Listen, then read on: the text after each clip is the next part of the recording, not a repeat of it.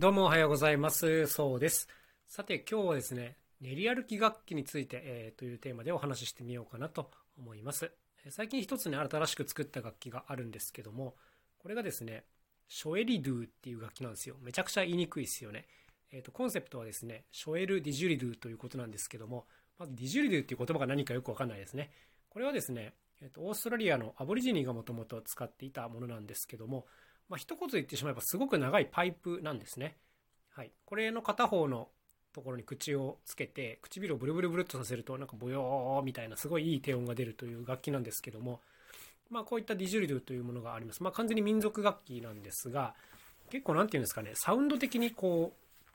うもちろんこの神秘性もありますけども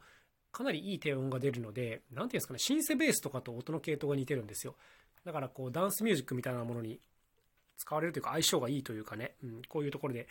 楽器としては使われたりするんですけども、まあ、この音がすごくいいなと思ってまして作ったのがこのショエリドゥですね。はい。ディジュリドゥの弱点としては、えー長い、でかいっていうことなんですよ。はい。1メートル以上の筒になるんで、あの、なんていうんですかね。長いんですよ。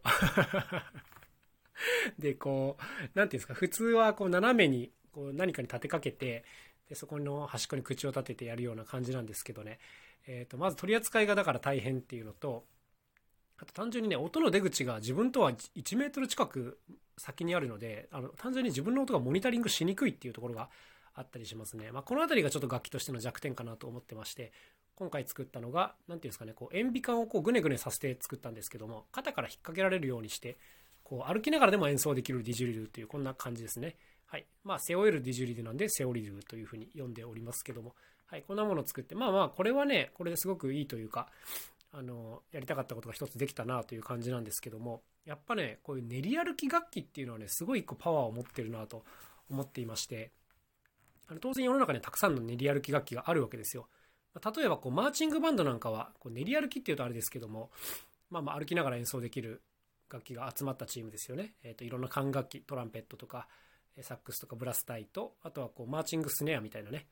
こう肩から下げたり腰からつったりいろいろですけども体に何か楽器をつけてこう歩きながら演奏するっていうもうこれだけでね一つの文化ができているっていうぐらいあの何ですかパフォーマンス性が高いというかね面白いですよね。こうチームになって大人数でやってもいいしあと日本だともちろんちんどん屋さんみたいな感じでこう3人1組ぐらいでね、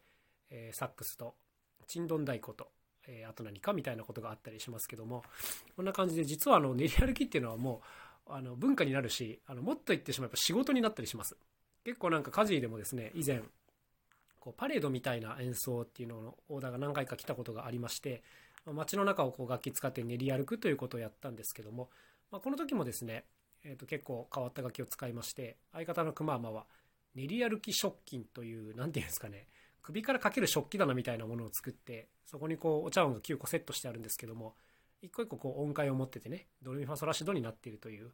感じですね。はい。だお茶碗鳴らしながら歩けるという装置があったりします。で僕は結構使うのは湯たんぽですね。湯たんぽをこう枠にはめてそれをこすったり叩いたりするような楽器なんですけども、まあ、これをですねアメリカに発祥があるウォッシュボード洗濯板というのをモデルに作っていたりします。まあ、とにかくね2つとも軽い音なんですけどもやっぱね歩きながらやるとねすごくこういいですね。なんせ自分からお客さんに近づいていきますからね。はい。これはもう他の楽器ではなかなかない特性というか、いいとこだなというふうに思いますね。あと、こう、歩いたり踊ったりしながら演奏もできるということですね。もうあらゆる地方にこういったね、リアルキ楽器っていうのがありまして、例えば和太鼓とかでもね、えー、桶道太鼓っていうのは軽いんで、肩から担いで担ぎ桶と言いますけども、こんなんでそれこそ練り歩いたりとか、いろんなこう、舞いながら演奏するというパフォーマンスがあったりします。何が言いたいかというと、このもともとある楽器を練り歩きスタイルにすることができれば、パフォーマンスの幅が大きく広がるっていうことなんですね。例えばそうですね、逆にこう練り歩きしにくい楽器みたいなのを考えてみましょうか。えー、ピアノ。でかいですからね。はい。あとは、ウッドベース。はい。ま、コントラバスベースとか。はい。まあ、あとはそうですね。なんかハープとかも練り歩きしづらそうですよね。だこういうのをなんかこう音はそのまま練り歩きできるように改造できたらねめちゃくちゃ大きな価値が生まれるんじゃないかなというふうに思っていたりしますね。であのあんまり重たい楽器だとねやっぱ腰につけるとかはちょっと不可能なので、個人的にいいなと思ってるアイデアはこうキャスターつけてしまうっていうのがありますね。はい。あのもちろんそれが許される楽器に関してはなんですけど例えばハープとかキャスターがついてて、こう、引っ張りながら、こう、演奏しながら歩けるみたいにできるとね、なんかちょっと現実感あるでしょ？はい。こういうのができるとね、なんか世界初の歩くハープみたいなのが簡単にできたりするじゃないですか。はい。なんかこういうのはね、結構取っかかりやすい部分じゃないかなと思ってますね。まあ基本的に誰もやらないと思いますけどね。はい。僕はでもすごく大きな価値を感じているので、みんなこういうのはどんどんやればいいのになと思っているタイプではあります。はい。余談ですけど、ディズニーとかだとね、走るピアノっていうのがあったりしますね。なんかこう、ピアノと車みたいなのがくっついてて、自転車みたいなのくっついてるのかな？で、こう、足でペダルこぎながら、こう、なんていうんですか、走っていけるピアノみたいなのがあった気がしますけども、やっぱ衝撃的ですよね、こういうのはね。うん、でもなんか、なんていうんですか、でもっていうか、面白いのにみんなやらないというかね、やればいいのにっていう感じなんですけどね。はい。まあそんな感じで楽器っていうのはね、何事もこう歩きながら演奏できるようにしたりすると、まあすごい大きな価値を生むなというそんなお話でございました。それでは今日も一日頑張っていきましょう。また明日お会いしましょう。さようなら。そうでした。